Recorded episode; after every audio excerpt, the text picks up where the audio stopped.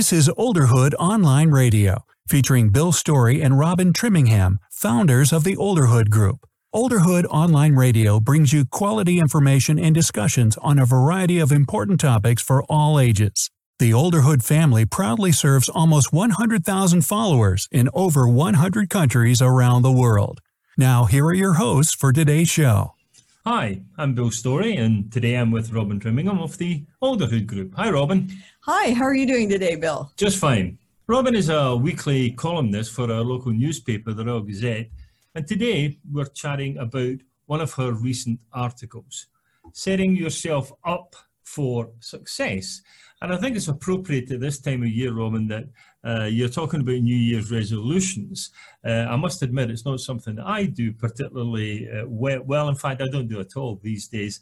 Uh, but you're, you're making some points to say that uh, you've never made any uh, either, um, and, and you, you kind of don't understand why anyone would wait until you call it the journey is already well underway to begin to think about starting to make a plan. Why do you think we should be doing New Year resolutions? Well, my whole point is I don't think that New Year's resolutions are very effective.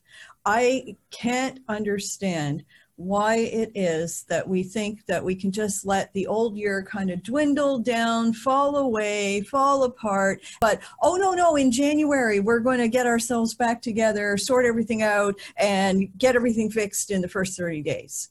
You know, you don't run your business that way. Uh, you can't run your family that way. Why would you try to run your own personal development that way? It just really seems illogical when you think about it. In my mind, forward planning, thinking about the future, thinking about what you need to accomplish next, thinking about how you're going to get there, that should be something that you do on a daily or at the very least a weekly basis you really don't want to get yourself into a place where all of a sudden you've fallen way behind and you're in a panic situation and you have this really big mountain to climb or a huge pile of things that you have to fix. So, so do you think then that you can um, teach yourself how to be uh, successful? I, and I guess, I guess I'm thinking along the lines of in your own personal life, in your own family life in your business life. Can you teach yourself to be successful? Well, let's look at it from the other point of view for a moment.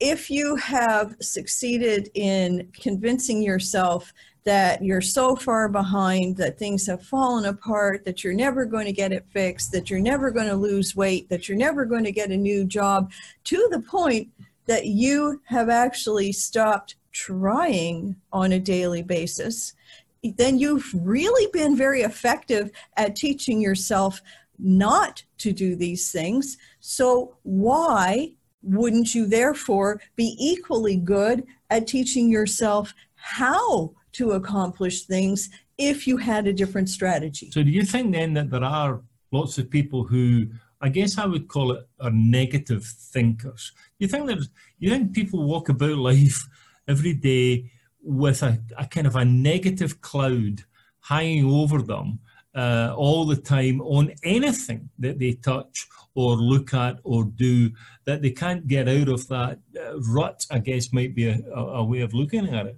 Well, I don't think that hardly anybody gets out of bed in the morning thinking, let's be negative today. I think you'd have to be a very special kind of cookie before that would really be the way that you actually enjoyed behaving.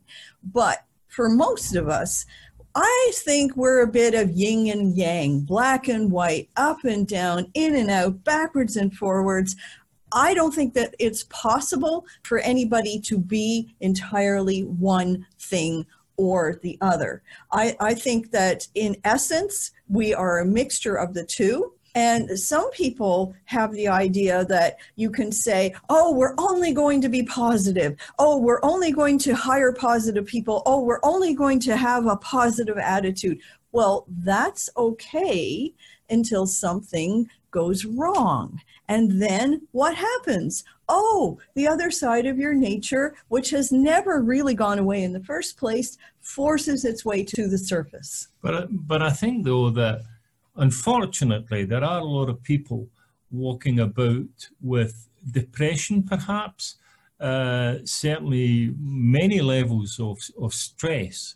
And, you know, when you add on an extra layer of stress, uh, you know, just something happens uh, during the day, then it's just another layer of stress on top of what you're, you're already carrying. So, you know, I, I take your point. I'm not sure that it's negative thinking that you wake up in the morning with, but certainly if you've got a lot of things going on in your life which are uh, stressful, then uh, those have to be recognized. You have to make yourself aware of them and, and not let them lie inside of you uh, and hoping that they'll disappear in and of themselves. You have to be proactive as best you can. I mean, people have got financial stress, they've got marital stress, they've got all sorts of different stress levels that, you know, keeping adding on top of that must be, um, you know, a pretty big burden for a lot of people.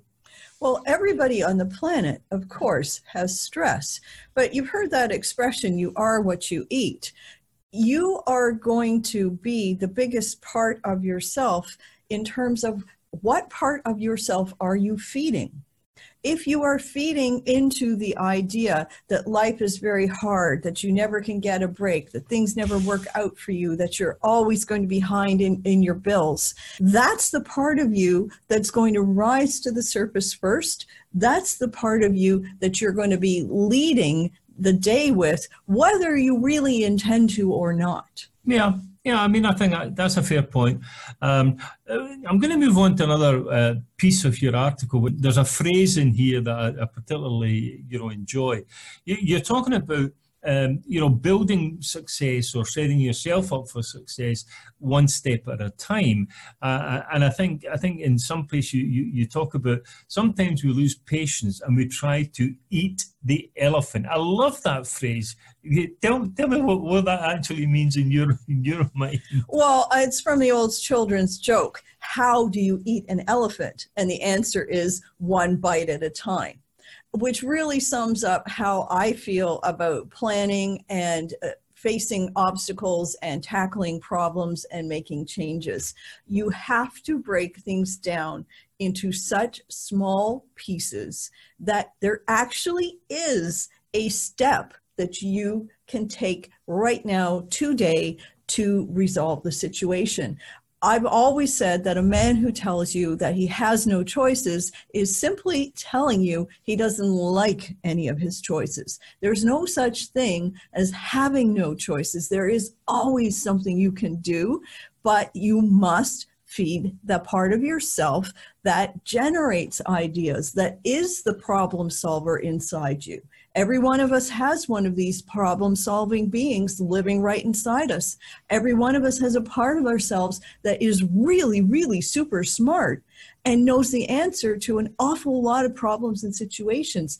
But you must call upon that part of yourself. You must feed that part of yourself. So, so, so you're really saying then that while there may be some negative issues in your life, that you've got to find or, or, or somehow identify the, the positive things in your life and try and work with them, try and bring them to the surface and not basically beat yourself up with the negativity. And and that by doing that on a conscious basis or, or, or on a conscious level if you if you can do that on a a small step by small step by small step basis then eventually uh, on that particular issue, then at, at some point in the future, you're going to come closer to that.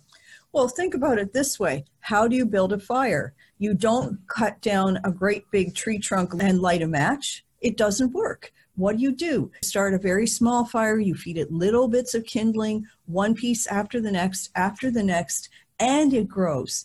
That is the same principle that you need to apply to problem solving in your everyday life. Okay, many thanks, Robin.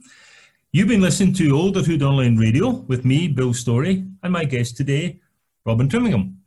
Join us again soon. You've been listening to Olderhood Online Radio. Thank you for being with us today. For more information and upcoming shows, visit olderhoodonlineradio.com.